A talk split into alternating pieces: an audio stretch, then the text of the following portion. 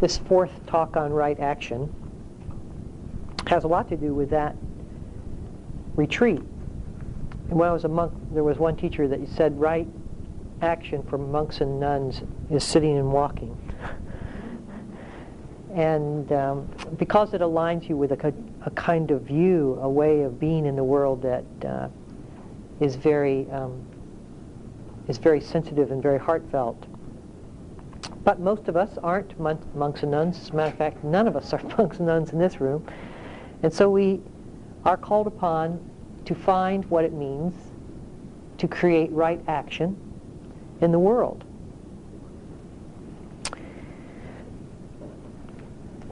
I think uh, if you think about what uh, you know a person by, then most of us would know a person more by what he or she does than what he or she professes to do or proselytizes or sermonizes about doing. For actions, literally, speak much louder than words.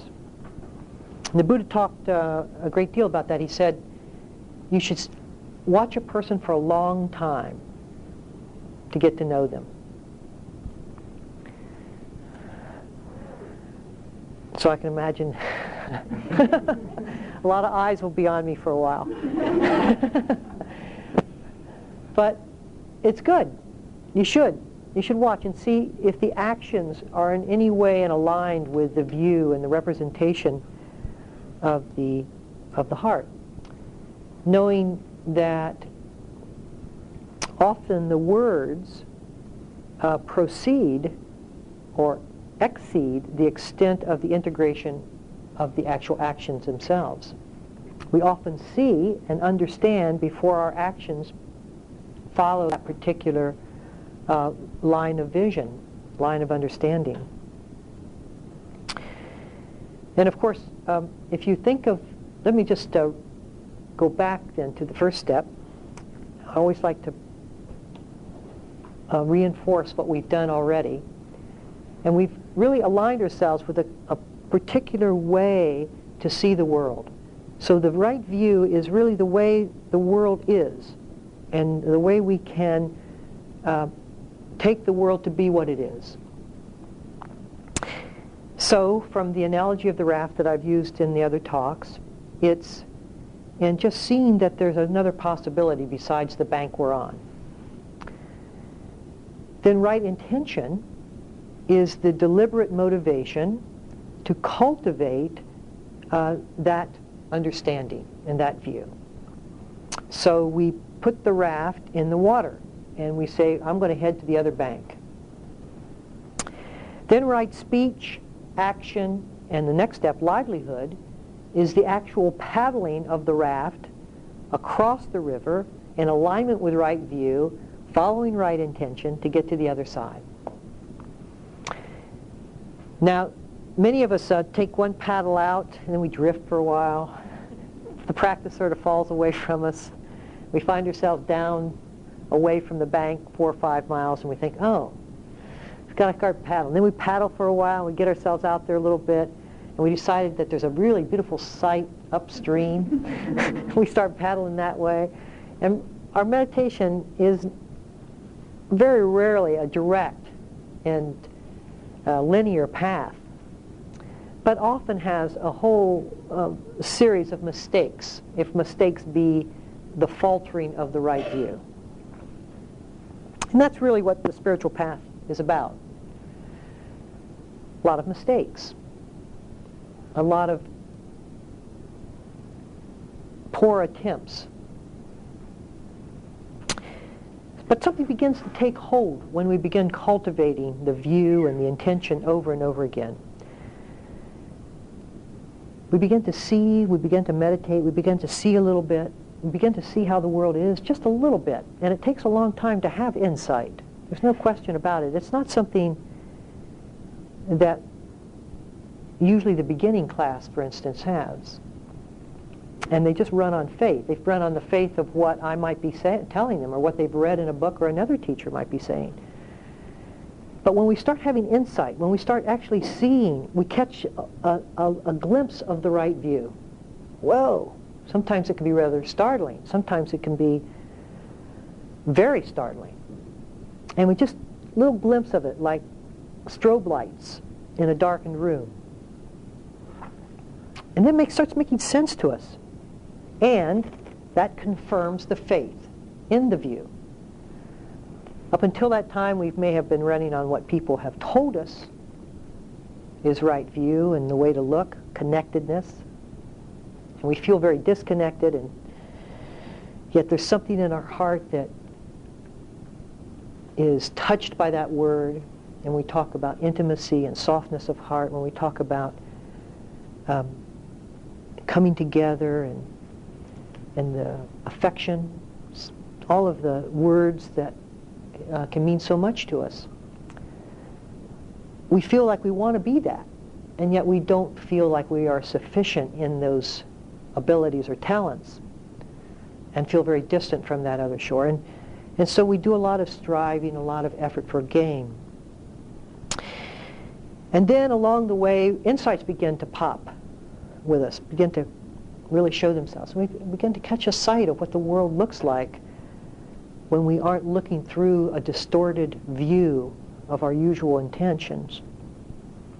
And this confirms faith. It, it helps effort, and we'll get to all of that in later weeks. But what often does not occur is action in relationship to those insights. Because we realize to actually put ourselves out there and do it means we have to be different, change somehow.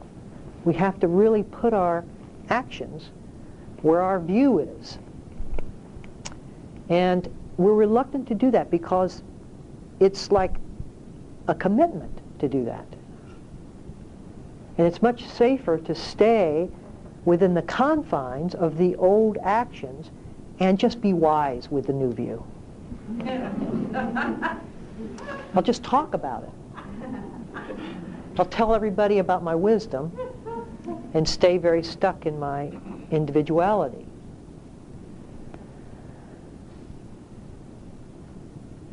Because it means we have to change. We have to put our actions where our wisdom is.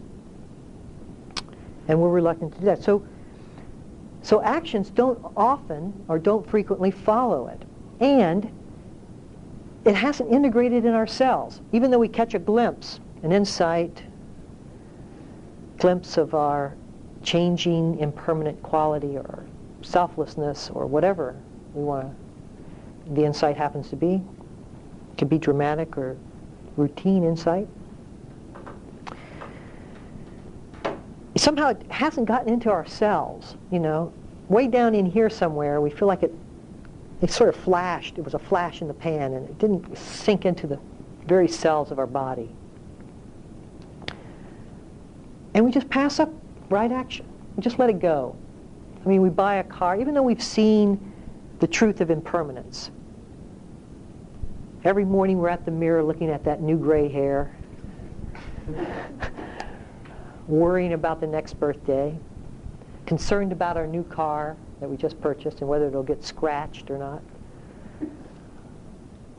Constantly fretting. And then we, we have this moment where we think, what are we doing? I mean, what, where, is, where is the practice in all of this worry and tension and anxiety? And we're called upon, seems to me that's a very important point, we're called upon to act upon it. And acting really solidifies that new view. It brings it into the body. Hitherto, for it's been in the mind. You've seen it. You've had a flash in awareness. You can think about it. Those are all nice. Sometimes it even percolates into speech, but not very often. Mostly we stay gossipy and divisive but it hasn't come down into the actual cells of the body. And I think action is what brings it into the cells. Body, speech, and action Body, link four. Speech, link three. No, yes. In mind, link one and two. Steps one and two. We're talking about the Eightfold Path. So the cells themselves have to be conditioned or have to be awakened from their conditioning through actual action. And the reason that we are reluctant to that is it doesn't feel right. You see, we're waiting for a feeling, some kind of rightness of feeling. Well, the rightness of feeling just, what is that? It's based on an emotion. And how reliable is that for a way to act? That's like relying on waiting for the right thought to come. and we and, and, we and we have a sense, especially in our side, that if it doesn't feel right, you know, this kind of feeling right thing that we have, we really don't want we we think that means intu, intuitive, but it's not intuition intuition at all. Often it's just based on an emotion, the emotional resonance of what we like or don't like about the particular situation we're in. And so that, what, that holds us back because it never feels right to do something new, to step out, to be very creative in our actions. So we just, we remain with the right feeling of being complacent.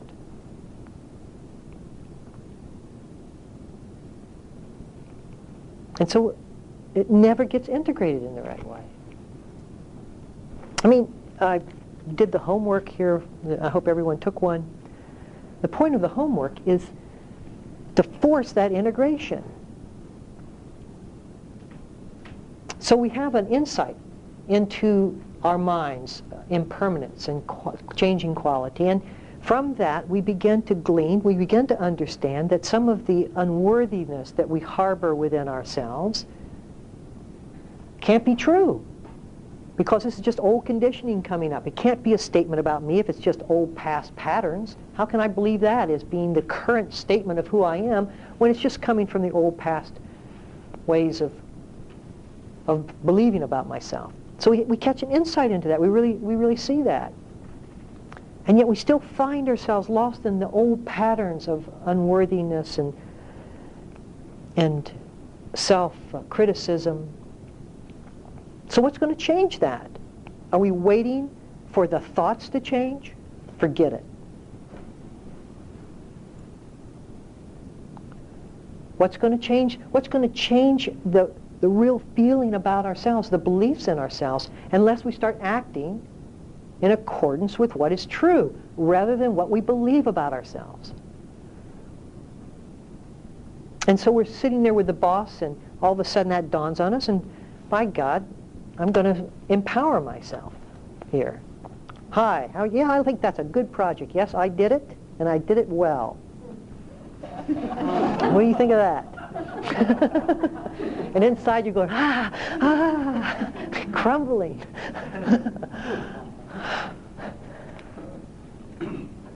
but it's worth saying. And sometimes because it's a new behavior, you know, we overreact into that and we try to make too much of a statement of it. All of the, we sort of pour out of the seams. That's okay. That's all right. That's okay to do that. But we're moving in the right direction. And we're walking down the street and somebody says something critical of us in a passing comment, and we go, oh gosh, oh, oh, it's like they saw us, you know. It's like they really saw us. But I'm not going to do that. No, that's his problem. And even though the feeling may be there, and even though I may be hurting inside from the comment, I'm not going to, this is my, my actions. I'm just going to walk right on, walk right through that feeling. Like it was just a, a light shower or mist. Because it's not true. See, the view determines it. And the view strengthens with the insight and with the action integrating into that. It moves into it. Sometimes we go back into our old attitudes and we get lost in our old posture, you know, and the kind of arrogance that we come in. We lose ourselves in a while. And I just read something that very much carries that note. This was uh, read by another Dharma teacher, and I, I took it from her because I really liked it. Now, this is an actual transcript of a radio conversation between a U.S. naval ship with Canadian authorities off the coast of Newfoundland in October 1995. So it's an actual transcript of a radio conversation. Americans, please divert your course 15 degrees to the north to avoid a collision. Canadians, recommend that you divert your course 15 degrees to the south to avoid a collision.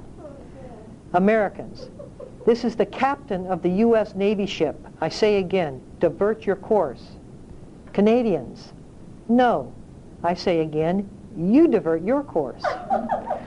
Americans, can't you just hear this on the radio? this is the, now they're really getting into it. This is the aircraft carrier USS Lincoln, the second largest ship in the United States Atlantic Fleet.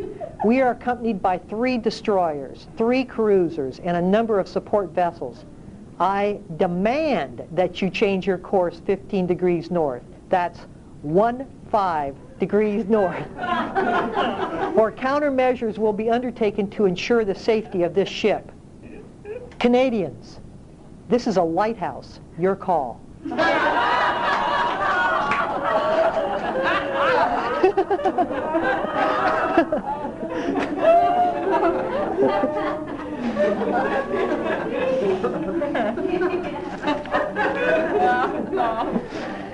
he just must have felt like a fool.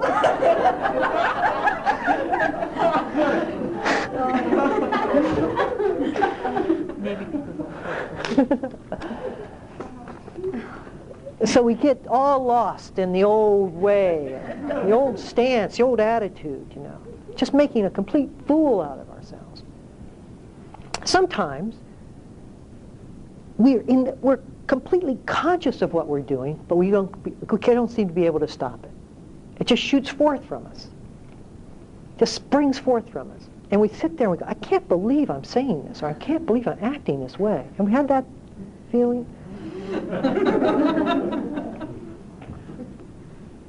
I mean, no one of, with an inkling of conscience would behave exactly the way I'm behaving as I'm seeing myself behave in this particular instant. And yet just, it, the power is so, it just, it's so sharp and so forceful. It just comes out. There it is. Boom. It's on the table. And you go, my God. And that's part of the learning too. That's part of the ripening of the fruit. That's part of the, the process of maturation. That's all part of the integration, the integration of the Dharma into our action, into our speech. And the beauty of this path is that it doesn't stop with just what the mind sees. It has to move and follow with action. It has to be full and complete in its range and duration. There can't be a, even a single electron out of orbit.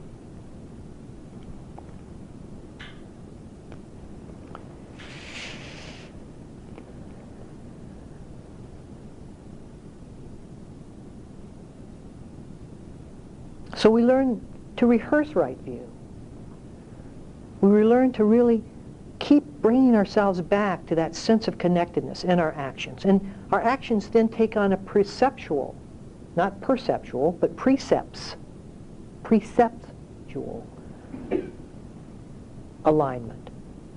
They're alignment of non-harm, an alignment in which the movement of my action and speech in alignment with my view will be towards non-harm.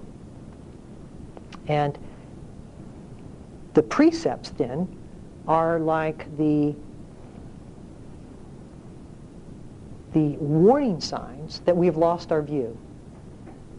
When we find ourselves killing or stealing or lying or distorting the truth or backbiting or doing all the things that normally throw, flow through our consciousness, they're warning signs. We, we need to take that as we've stepped off on the path a little bit. Used to have this game where there were, it was all metal. It looked like Swiss cheese with holes in this top. And there was a metal tweezers, and inside were little metal logs, and the whole thing was plugged into a wall socket.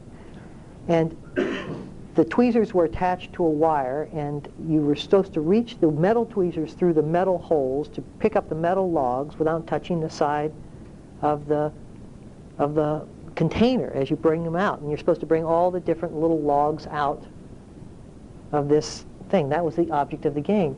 And so you'd sit down there and you just, you'd have to go very slowly down, pick them up, and then the tweezer would hit the side and, and a buzzer would go off. It goes like that. Well, that, that's what the precepts are. The precepts are that we've I go, I go a long way around it, don't I? I couldn't just say it, could I? so you, you, you, you pick, you, you're really, I mean, you, you watch your actions in regards to those precepts of non-harm and to a sense of inclusion.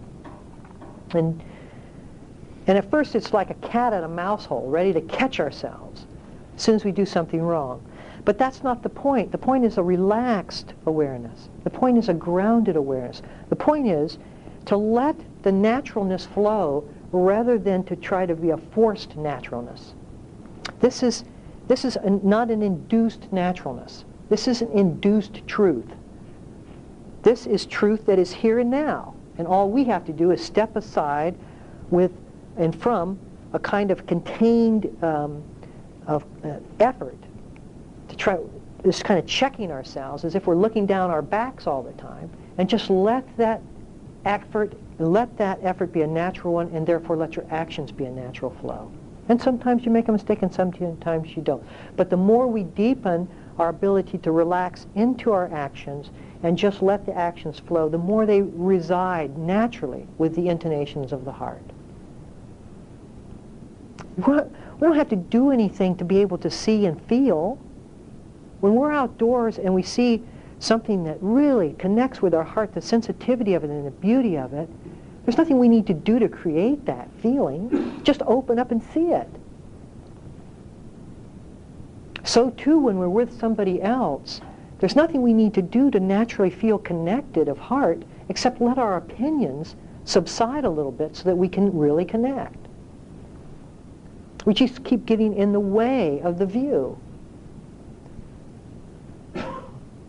So this is, this should be a talk of immense potential for each one of us because there's nothing we need to add to ourselves. We just need to let that potential out. I mean, you can see it in children sometimes. That natural spontaneity and creativity and joy before they learn how to be individuals and have that kind of self-consciousness that's induced as we mature, unfortunately. Before they've had so much criticism in their life that they carry that criticism internally.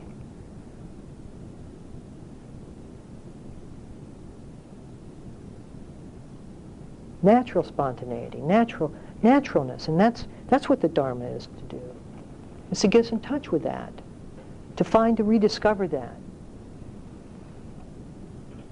So what's the tool? What's a right action? What's one way to bring us into that naturalness?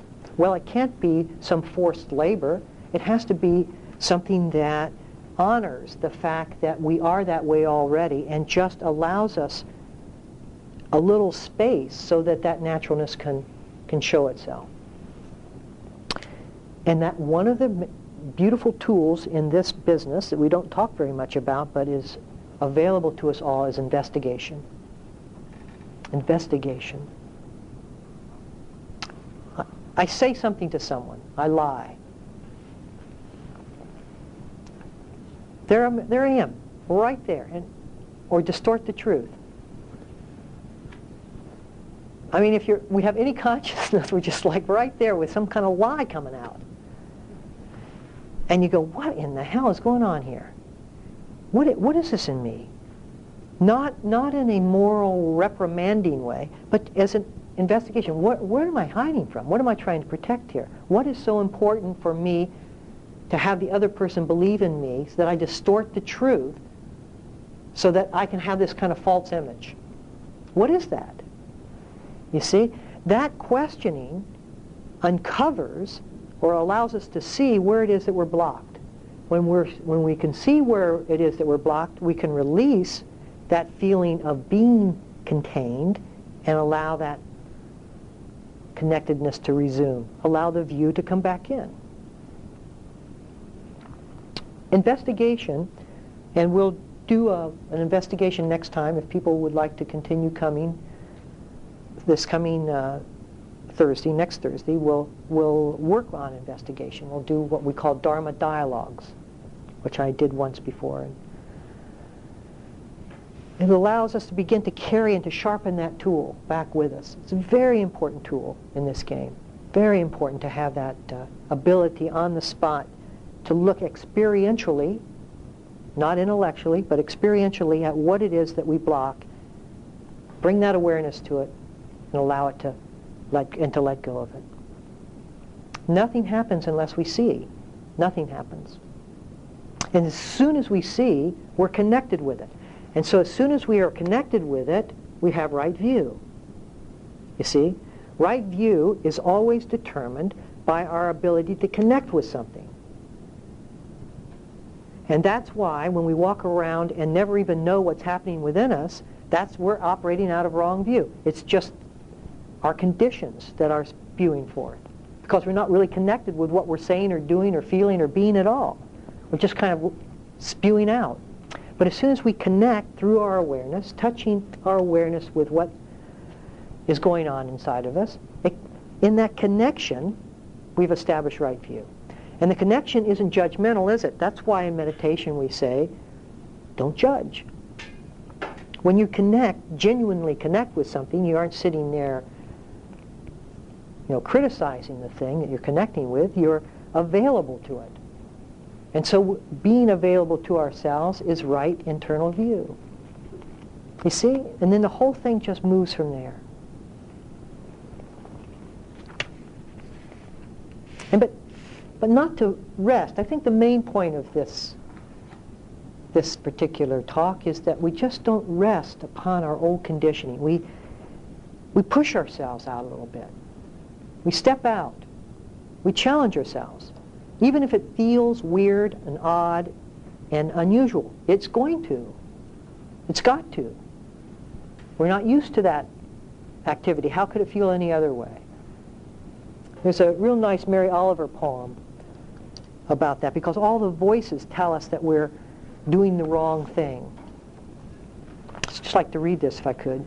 It's called The Journey. One day you finally knew what you had to do and began, though the voices around you kept shouting their bad advice, though the whole house began to tremble and you felt the old tug at your ankles. Ankles. Mend my life, each voice cried. But you didn't stop. You knew what you had to do, though the wind pried with its stiff fingers at the very foundation, though their melancholy was terrible. It was already late enough and a wild night and the road full of fallen branches and stones. But little by little, as you left their voices behind, the stars began to burn through the sheets of clouds, and there was a new voice which you slowly recognized as your own that kept you company as you strode deeper and deeper into the world, determined to do the only thing you could do, determined to save the only life you could save.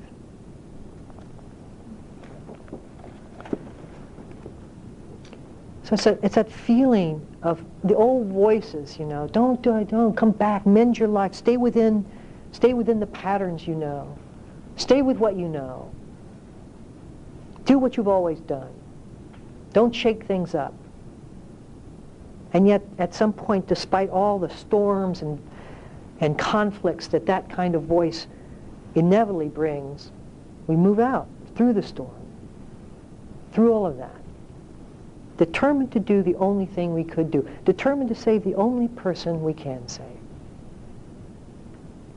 Determined. This is the only life we have. This is it.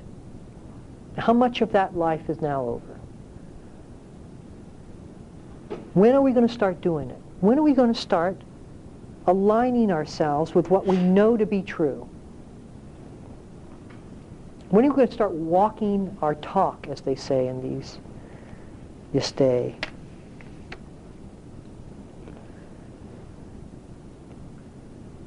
Our willingness to put forth into action brings that heart to bear. And it begins to really encourage and reinforce the view. It reinforces the wisdom from which the view has come. And it becomes, it, then after a while it begins to feel natural.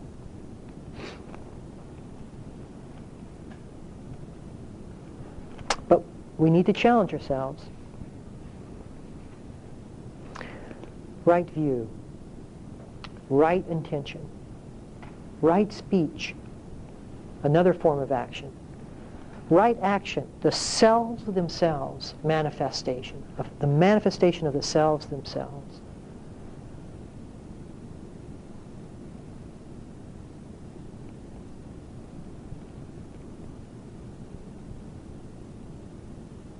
And then, at least, when we are close to dying, we can say, well, I'm, I did what I can do. Did what I could do. Some good, some not so good. But did what I could do. Instead of saying, boy, I wish I could have done a little more. Oh, don't let us die like that.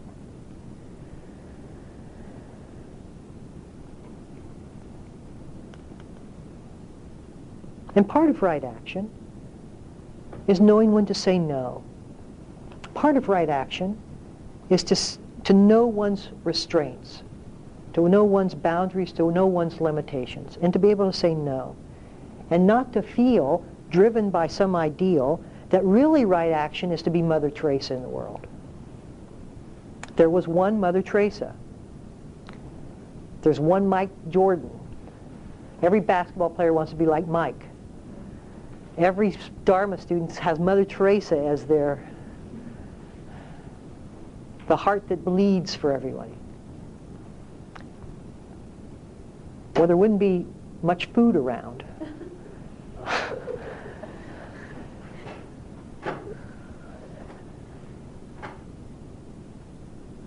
Each of us have our own unique path in this. Each of us have our way through. And to be able to say no to limitations, to, I feel I feel limited now. I feel, I mean, I do that all the time. There, I make lots of people make uh, a great deal demands, uh, asking to call and to come over and that sort of thing. And I honor that when I can, but when I can't, I just have no problem saying no. I can't. I can't do that. Let's wait a while, or give me a few months till all this retreating or something happens, and then, then we'll settle settle together again. And every one of us have to have and honor that limitation because we have to honor ourselves in equal representation as we honor the person we serve.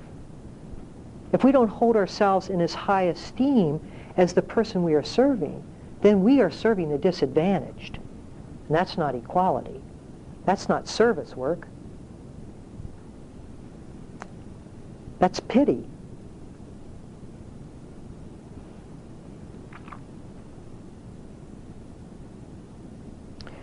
And to also restrain our actions in terms of some of the ways we can give feedback. I mean, I have seen relationships damaged irre- irreversibly because we knew what that other person needed to say, to hear. So we knew what we needed to say to that other person, and we were going to tell him, by God. Never realizing that that kind of reactivity, that kind of force in mind, represents the same problem in you that you're about to tell that other person about. And instead of listening to that with some sensitivity, we just say it in some kind of cross or angry way, breaking and damaging the very nature of relationship, and therefore the con- connectivity, the sense of connection that is at the heart of right view. So to understand how to say something, to understand a way to say it that allows me to own and take responsibility from where I'm coming from and to act in accordance to that responsibility is essential on this path. Or Sangha would never form. We'd all just be hurt. Because you see, as our consciousness and awareness becomes more refined, we see in other people. We see it. We sense things. Almost when somebody comes in for an interview, I can, you just know what's going on in them. And unless we honor the way we say that, we could just be torturers to each other, creating much more problems than any healing. And so together with that insight and that sensitivity has to come, has to come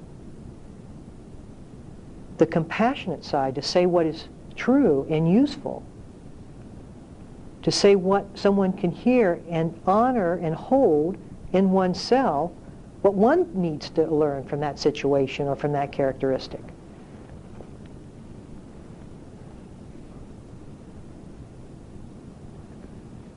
To save the only life I can save, to do the only thing I can do.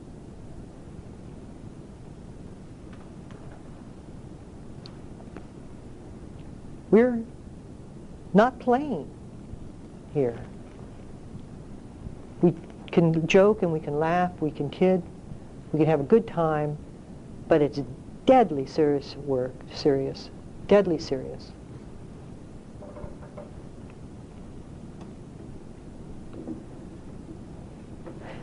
I don't know, you know, some, it's like we only half believe it. You know, we'll believe it on Thursday nights from 7 to 9.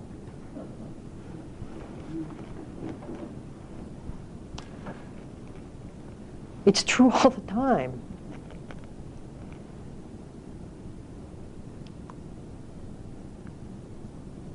And the willingness to put that into action, even if it feels wrong. Think of the thing that you have to heal from.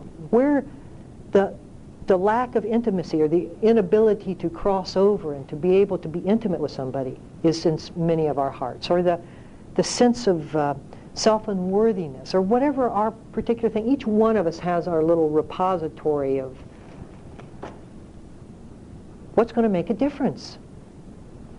The thoughts are going to continue. You're going to continue to feel those thoughts and feelings about yourself probably until you die. Many of the same feelings are in me 25 years later. Now what's going to make a difference? To challenge them to challenge them in action. That's where the rubber hits the road. That's where I can take full responsibility. And in that clarity of vision, in that in the willingness to not just be who I think I am or other people have told me I was, but the clarity of vision that sees all of that stuff as just past past dumping. And with that clarity, I can walk. I walk out of whatever it is that holds me back and restrains me. I set limits because I see that I am an important part in this universe, equally as important as anyone here. And I walk out in that clarity with taking full responsibility